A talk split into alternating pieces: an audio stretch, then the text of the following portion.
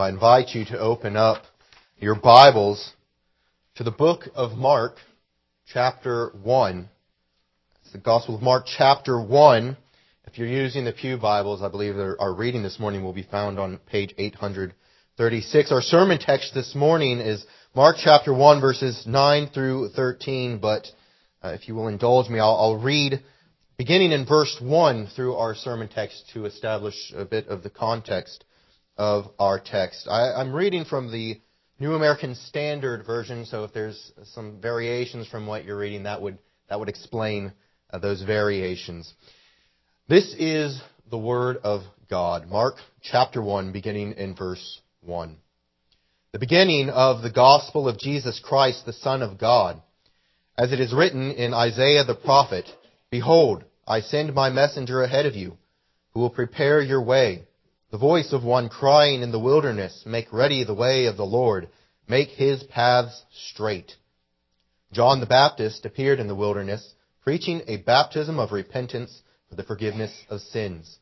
And all the country of Judea was going out to him, and all the people of Jerusalem, and they were being baptized by him in the Jordan River, confessing their sins.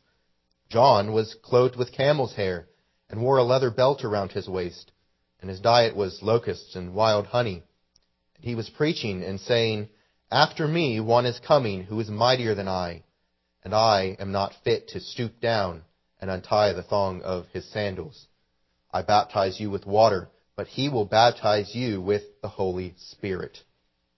In those days, Jesus came from Nazareth in Galilee and was baptized by John in the Jordan. Immediately coming up out of the water, he saw the heavens opening and the Spirit like a dove descending upon him. And a voice came out of the heavens, You are my beloved Son, in you I am well pleased. Immediately, the Spirit impelled him to go out into the wilderness. And he was in the wilderness forty days, being tempted by Satan. And he was with the wild beasts, and the angels were ministering to him. Thus far, the reading of God's holy word. Please pray with me. Lord our God, you have given us your word. You have breathed it out by your Spirit for doctrine, reproof, correction, and instruction in righteousness, so that your people might be thoroughly equipped for every good work. We ask now that you would, by your word, equip us for every good work. We pray that you would convict us of sin, leading us to repentance, that you would show us the glories of Christ, strengthening our faith in him, that you would glorify yourself that you would build your kingdom. We ask in Christ's name. Amen.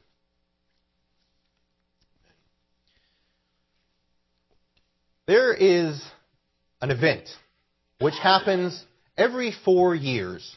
An event which I'm sure you're probably all familiar with. This, and this event, athletes from countries around the world, top athletes, meet at a, a predetermined location and they compete against one another for prizes, medals.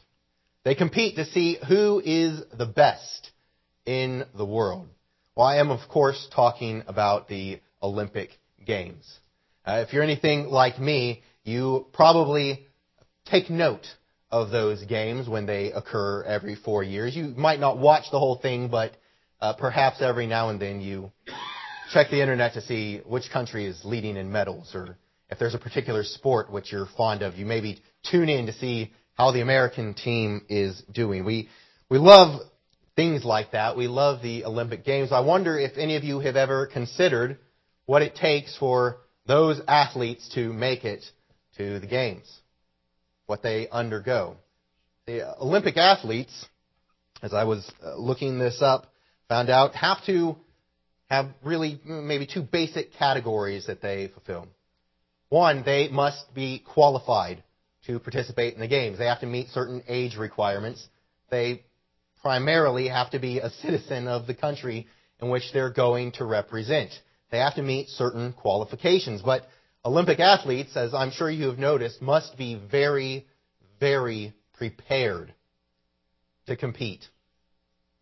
Uh, I played a lot of sports in high school, but I can tell you right now, I am nowhere near prepared to be an Olympic athlete. Olympic athletes are, are prepared to the highest degree so that they can adequately represent their country, their teams, in the games in which they will compete. Well, what does that have to do with our text? See, if, if we want, if we need athletes in the Olympic Games to be adequately qualified and adequately prepared to represent our country in, in sports, really, things which will pass away, how much more do we need someone who is qualified and prepared to represent us before God Almighty? We need a qualified and prepared Savior, don't we? I submit to you that that is what this passage in Mark chapter 1 teaches us. It teaches us that Jesus is the qualified and prepared Savior. Jesus here in these five verses is demonstrated as the only one qualified and prepared to be the Christ of God, the Savior of the church. He is demonstrated as the only one qualified and prepared to be the Christ of God, your Savior. He is indeed your Savior. And so I seek to show to you this morning these two things about the Lord Jesus Christ. One, that He is demonstrated as the only qualified Savior. We'll see that in verses 9 through 11. And two, that Christ is demonstrated as the only prepared Savior. We will see that in verses 12 and 13. Two headings. Christ qualified, Christ prepared. So now look with me to our text this morning in Mark chapter 1, beginning in verse 9. We read there this statement In those days, Jesus came from Nazareth and Galilee, and he was baptized by John in the Jordan.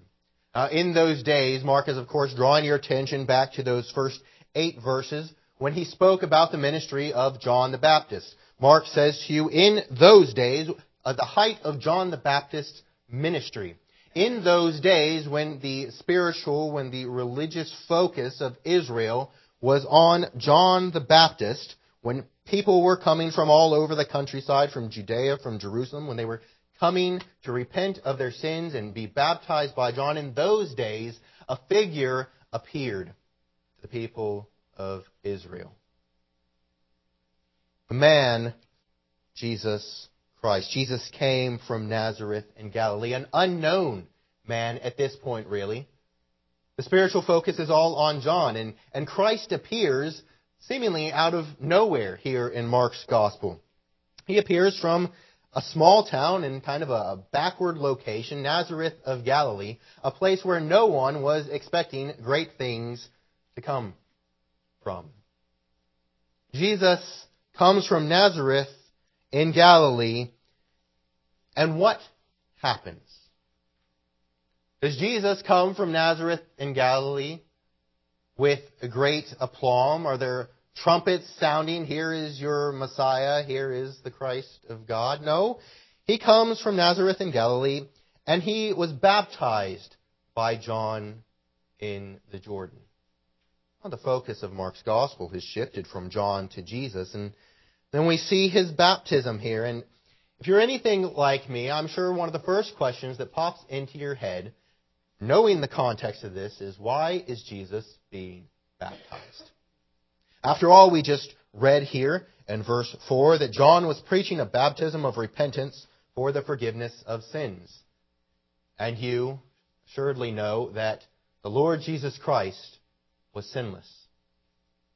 Like his brothers in every respect, yet without sin. And so why then is Jesus being baptized by John in Jordan? He has nothing that he needs to repent of. He needs no forgiveness. But I submit to you that this baptism is the first of, of three qualifications concerning Jesus that, that Mark sets forth for us. Jesus is qualified as the Savior because of his baptism. Why is that? For two reasons. First, because this baptism demonstrates that Jesus is the sinless Savior. What did Jesus say to John in, in Matthew? Matthew gives us a, a little bit uh, more of a full picture of this baptism of Jesus. John says, I, I shouldn't be baptizing you, you should be baptizing me. And what is Christ's response to him? It is necessary to fulfill all righteousness. You see, the Lord Jesus Christ is qualified as our Savior because He is the one who fulfills all righteousness.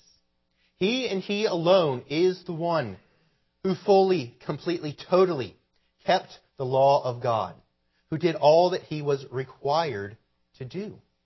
The Lord Jesus Christ, here in His baptism, is fulfilling righteousness, doing everything which the Father wants him to do as the Savior of the elect, fulfilling righteousness, demonstrating himself as the one who delights to do the Father's will, who only does the Father's will, and who does it completely and totally. The sinless Savior. This baptism also shows us Christ is our sinless Savior, and He's the sinless Savior who identifies with His people. Because Christ in coming to the waters of baptism. Is fulfilling righteousness. And he is essentially saying in this baptism, I will be the one who takes away the sins of my people. These people need to repent of their sins, yes. I have come to identify with them, to show that I am really, truly a man that I am an Israelite above all Israelites, and that I am the one who can actually represent my people before God Almighty.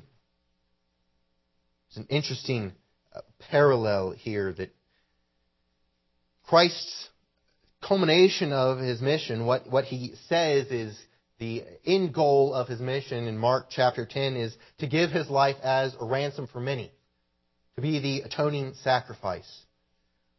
Leviticus chapter 16, we're told of certain ceremonial washings which the high priests did before they represented the people before God on the great day of atonement. The high priests would wash themselves ceremonially before they represented their people. Christ here does something very similar. He is ceremonially cleansed, baptized, though he has nothing to repent of. He enters the waters of baptism to show that he will represent his people before God as the great high priest who will present to God the atoning sacrifice on behalf of his people. So this verse here shows us that Christ is qualified as our Savior. He's qualified by his baptism in showing that he is the one worthy of being a Savior, indeed the only one, and he is the one who will represent his people, qualified by baptism.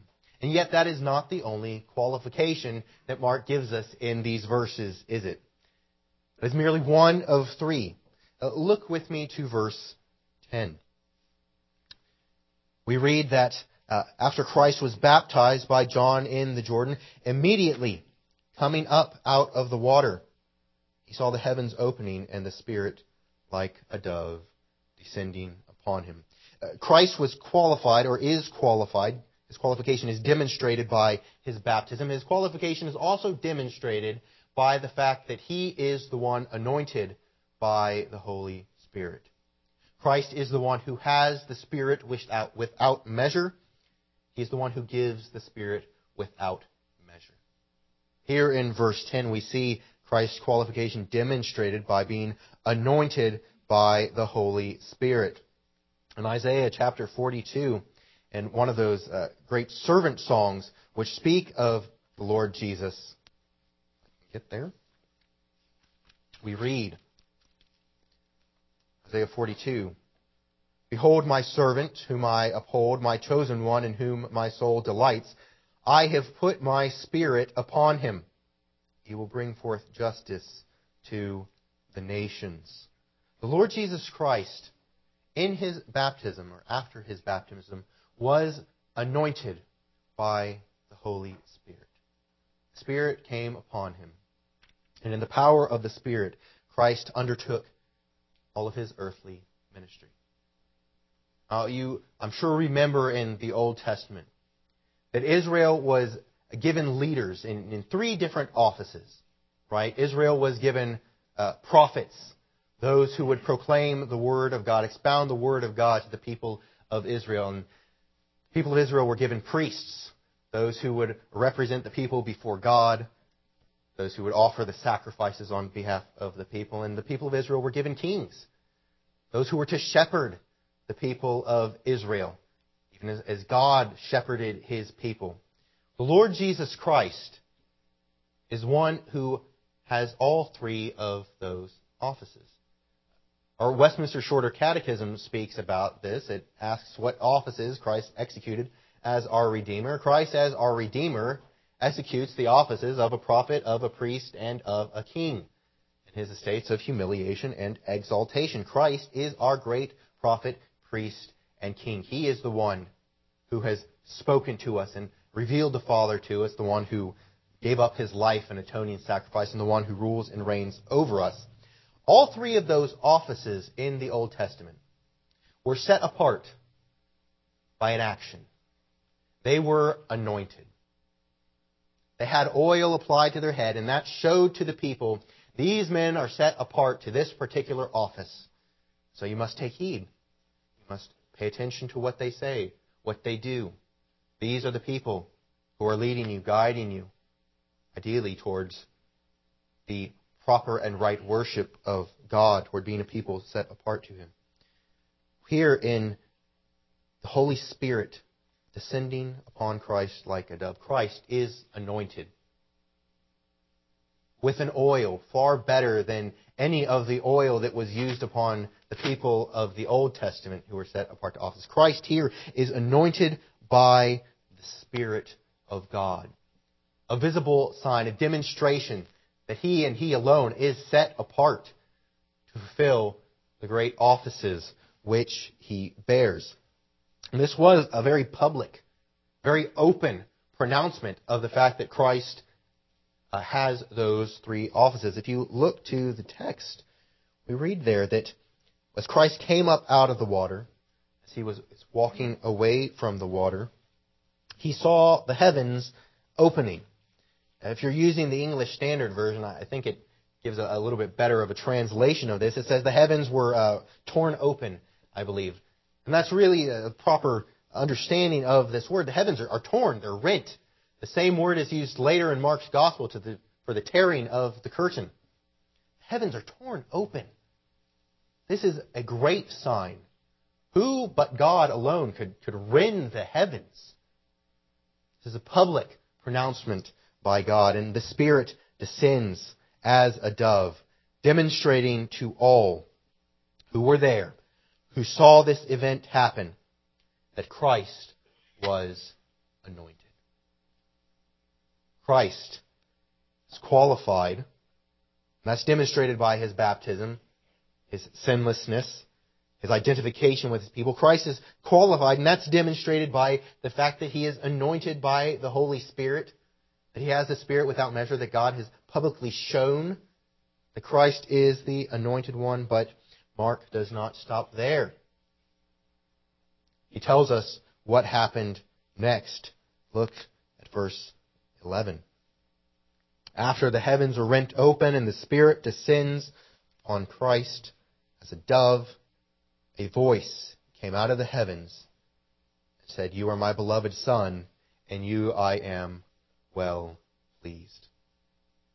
Christ's qualification is demonstrated by his baptism and demonstrated by his anointing. Christ's qualification is demonstrated by this public proclamation of God the Father. This voice comes out of heaven. This is obviously the voice of God the Father. This is the Lord God Almighty speaking, the first person of the Trinity. This is the same God who will later, on the Mount of Transfiguration, speak again to public witnesses, proclaiming Christ to be his beloved one, the one they should listen to. Here, the Father makes a declaration, a declaration of complete love, of complete uh, approval, and of complete acceptance of Christ as the Savior the Father says three things. First, he says, You are my beloved. Here the Father makes a public declaration that this one, this Jesus Christ who has come from Nazareth in Galilee, is the beloved of the Father. That God delights and loves this man. This is the one who has all of the Father's affection, who has had fellowship with the Father for all eternity, the beloved of the Father. And he says, You are my beloved Son. Father publicly declares that this Jesus of Nazareth is not a mere man. He's not some random person from Nazareth in Galilee, as might have been supposed by some. This is the Son of God, the eternally begotten one. This Jesus of Nazareth is God in the flesh, the second person of the Trinity, who has taken on a human nature of a, of a true body and a, a reasonable soul, who has been become Emmanuel, God with us, who walks among his people, who is the fulfillment of God's great promise to his people throughout time. I will be your God. You will be my people. I will dwell among you. God now dwells among men. Jesus is the beloved Son of God, and he is the one who has all of the Father's favor and pleasure. For the Father says, You are my beloved Son, in whom I am well pleased. Now, this statement, in whom I am well pleased, it maybe you'd think, well, God is well pleased in Christ because he's uh, fulfilled all righteousness, maybe. But no. This statement by the Father indicates that the Father has been well pleased in Christ for all eternity. This isn't something which just happened at the baptism. This is the Father's pleasure being in Christ from eternity past to eternity future. The one in whom the Father delights. Now, if you were an Israelite standing by the Jordan River that day in the wilderness and you heard this declaration, I'm sure it probably would have caused you to think, where have I heard something like this before? And you'd probably remember Psalm chapter 2, wouldn't you? One of those great messianic psalms where Jehovah says to his anointed one, You are my son. Today you are begotten. Ask of me, I will give you the nations as your inheritance. This declaration by the Father is a declaration of his, of his love, of his relationship with his Son, of his great favor and pleasure towards the Son. It's also a declaration that this Jesus, this is the anointed of God, prophesied in the Old Testament, the one who would have the nations as his inheritance, the one who the Lord God would enthrone upon Zion's holy hill. That is who this Jesus is. This Jesus is demonstrated in these three verses as completely and totally qualified to be the Savior of God's people. He's demonstrated by his baptism and fulfilling righteousness, of his anointing by the Spirit without measure, also in fulfillment of a messianic prophecy, and of his qualification of being demonstrated by the Father's proclamation. Christ is demonstrated as the qualified Savior. What do we do with this information? Say, well, good. He's qualified. Well, first I would submit to you that this should cause us, primarily, first and foremost, to express great joy and hope. See, we have a Savior unlike any other possible Savior that could exist. Indeed, He is the only Savior. And that should cause us to rejoice and have great joy. He is our great high priest. The one who is like us in every respect, yet without sin, who represents us perfectly before the Father. He's the one who has given us the Holy Spirit. He's the one who had the Spirit without measure and gives the Spirit without measure. This ought to cause us to rejoice and have great joy. And so, my friends, I encourage you, I exhort you. In those times in your life when you maybe don't feel as much joy as you could when you're down, when you question the, the miseries of life, the trials that you're undergoing, remember the Lord Jesus Christ represents you. That he has identified himself with you in his baptism. That he has been anointed. So he really does truly hold that office of great high priest before God and the office of king, ruling and reigning over you and protecting you from your enemies. Remember also that the Father proclaimed that he is the Messiah and the one in whom the Father was well pleased. Remember those things and meditate on those things.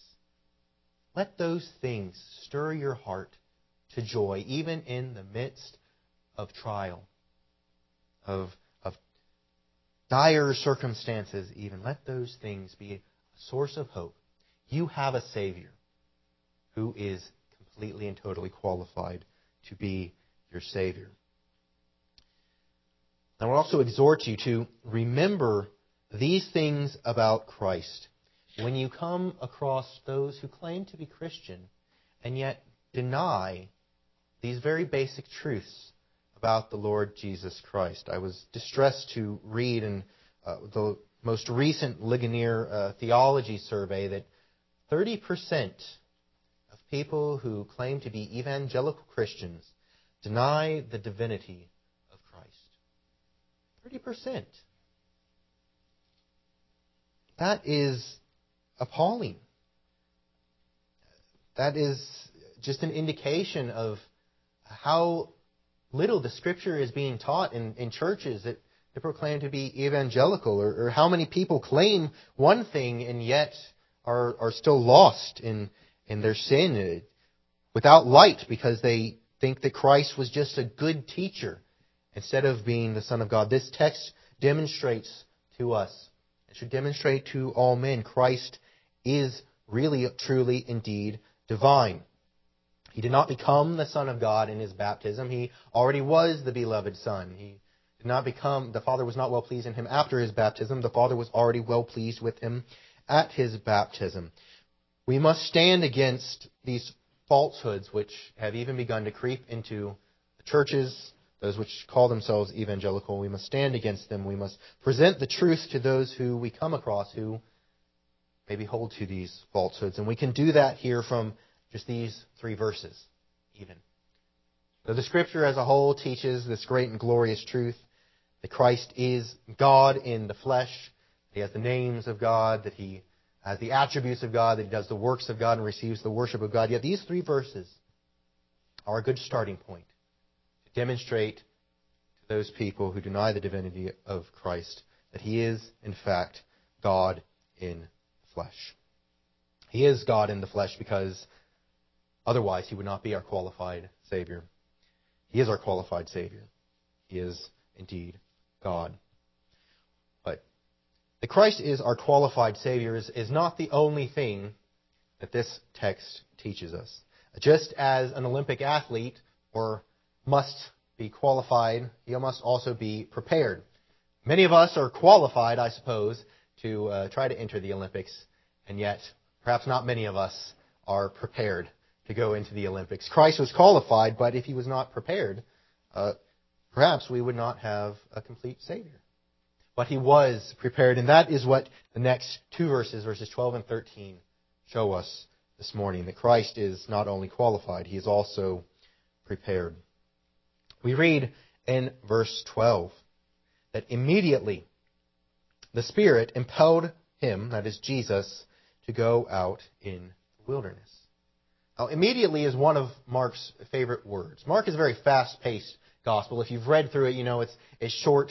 You know it's just kind of you know bullet after bullet after bullet. Mark really, really wants to get to the crux of the matter.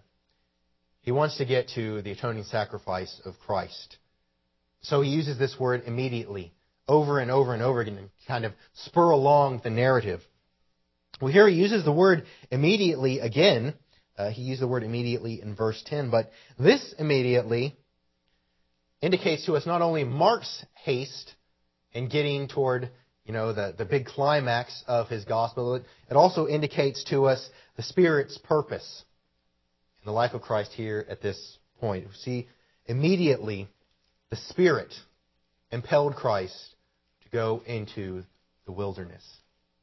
There was no break for the Lord Jesus. After he had come up out of the water, he had left the river, and the heavens had been torn open, and the Father had made this proclamation of him. There was no time for Christ to sit back and bask in, in the glory of the Father's proclamation.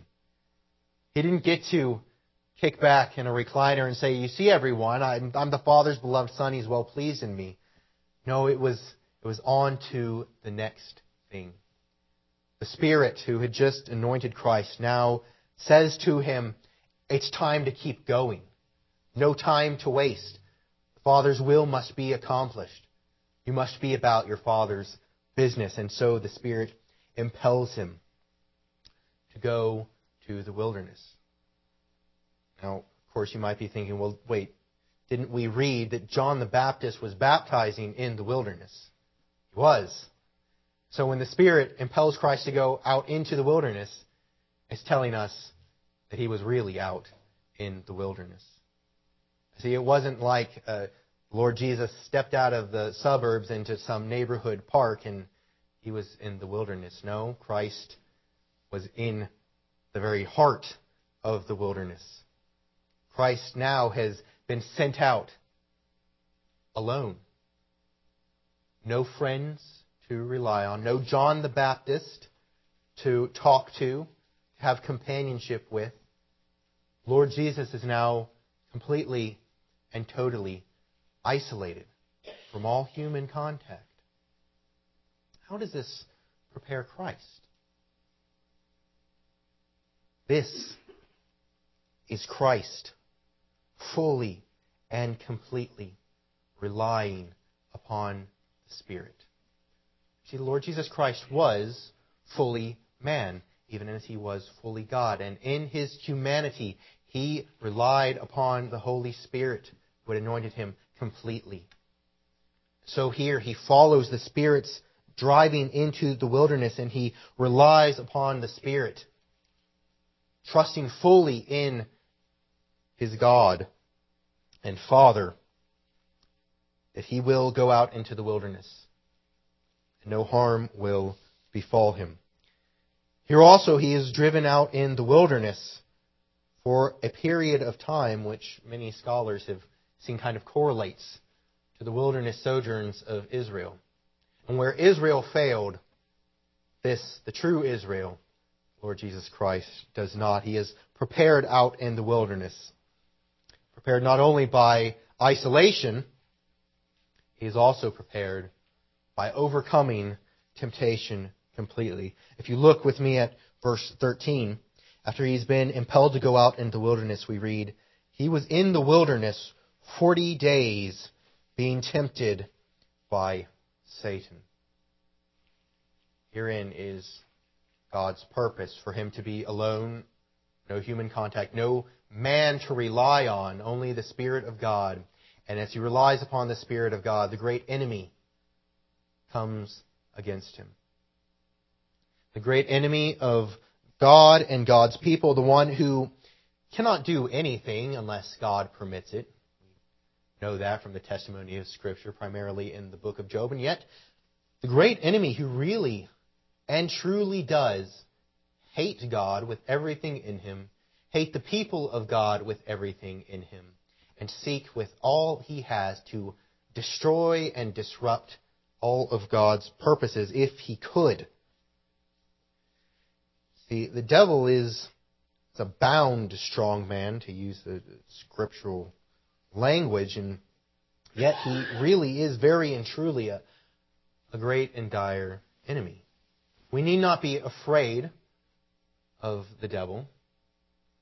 He is God's devil, as it were. He can do nothing outside of, of God's sovereign ordaining, but he really is wicked and evil. He really does hate the people of God. He really does devise and scheme any way he possibly can to trip up the people of God and draw them away from God if he could.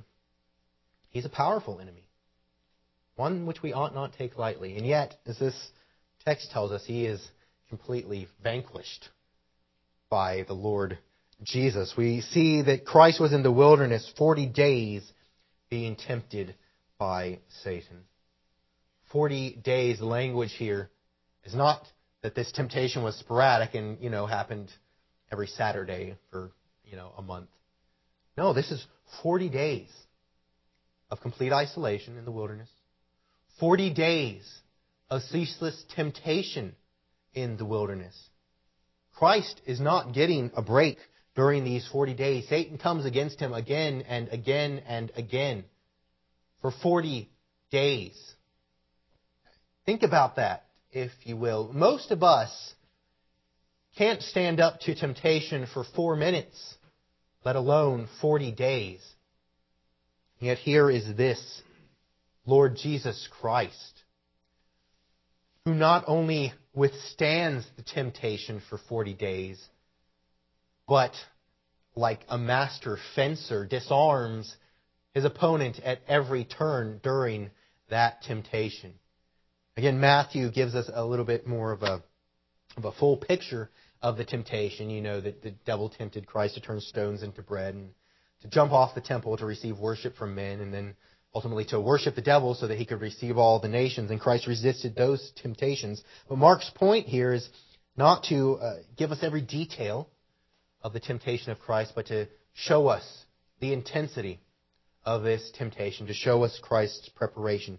For 40 whole days, the Lord Jesus Christ was tempted by Satan, and for 40 whole days resisted temptation completely and utterly defeating his enemy, the enemy of his people. He did this in the wilderness. He did this while he was in the wilderness with the wild beast. This again is language from the prophets.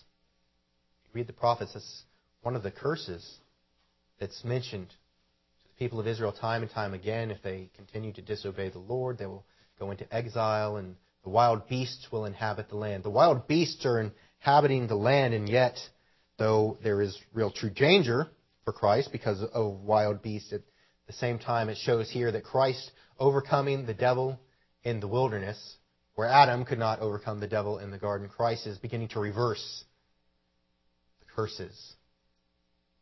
Wild beasts are, are no longer a detriment, a scourge. Now Christ is in the wilderness with the wild beasts. And after his temptation with Satan, or by Satan, excuse me, the angels came and ministered to Christ. It was really and truly very grueling for Christ to resist temptation. Now, we can all uh, confess together, I'm sure that we believe Christ's complete and total sinlessness. We believe that Christ was completely and totally unable to sin. He was is God. God cannot sin. God cannot do something so completely contrary to his nature. And yet, even though Christ was, uh, was impeccable, unable to sin, yet this is real, true temptation. Because this is temptation to uh, the fullest measure. Right? We are tempted oftentimes, and then, you know, after just a little bit of pushing, a little bit of temptation, we fall to temptation. This is the same temptation over and over again, a, a constant pushing, a, a constant uh, escalation of the temptation. And yet Christ resisted, and it did wear on him. It wore him out. The angels, after Christ resisted them, this temptation, came and ministered to him. The Father, who was well pleased with his beloved Son, sent the holy angels of God to Christ to demonstrate to him once again that he had all of the Father's love and favor, that he had done his work well, that he was well and truly prepared. The angels were sent to him to minister to him, to serve him, so that he might be refreshed and prepared to continue the great work which he had been called to do. So then I hope you see from these two verses the preparation of Christ. Completely isolated and set apart from man so he would have no help from men so that he would rely fully upon the Spirit of God. That in relying upon the Spirit of God would completely and totally, fully resist the temptations of the devil, defeat his opponent, demonstrating himself once again as sinless, wholly harmless, and undefiled, perfect, Savior which you need. That is what Christ is demonstrated as in, in these two verses. I think there's another error uh, that's floating around out there uh, in churches these days, which, which must be confronted actually from this text, uh, from the temptation of Christ specifically. You see, there's a, a modern idea floating around that, well, our temptations to sin, especially certain uh, inclinations to sin, which have become very popular in this day and age, they're not really sins. These, these internal temptations and inclinations aren't really sin, and they say, well, Jesus was tempted, and that's why our temptations can't actually be sin. There's a big difference between the temptation of Jesus and our own temptations. What is that difference? Our temptations excuse me, come from within. It is when our own sinful desires are stirred up that we are tempted and we go after sin. Christ had no internal sinful desires. All of the temptations which came against Christ were external, coming from the devil. And therefore you cannot compare your temptations with the temptations of Christ. Christ was tempted and yet completely sinless. That is true. You, when you are tempted, are not completely sinless. Because those temptations come from the remnant of that guilt and corruption of your nature, which you got from Father Adam. So I would warn you that if you struggle with sins and you seek to comfort yourself by saying, well, Christ was tempted, so my temptations aren't that bad. You must stop. Not try to comfort yourself by saying Christ was tempted and so temptation cannot be wrong. No. You must say Christ was tempted by the devil. He did not succumb. I am tempted by my own flesh and I fall daily. And you must take that to heart and repent of your sin.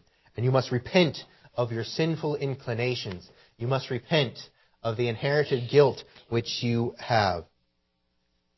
Christ resisting temptation to the fullest measure, such as he did here, ought to lead you to repentance. And so I exhort you, dear Christians, take that to heart. Repent of your sins. We also see, though, from this temptation of Christ, something which ought to be comforting to each of you. You must not comfort yourself by saying Christ was tempted, so my temptations are not bad, but you should comfort yourself by saying Christ is a suitable high priest who was tempted just like we are.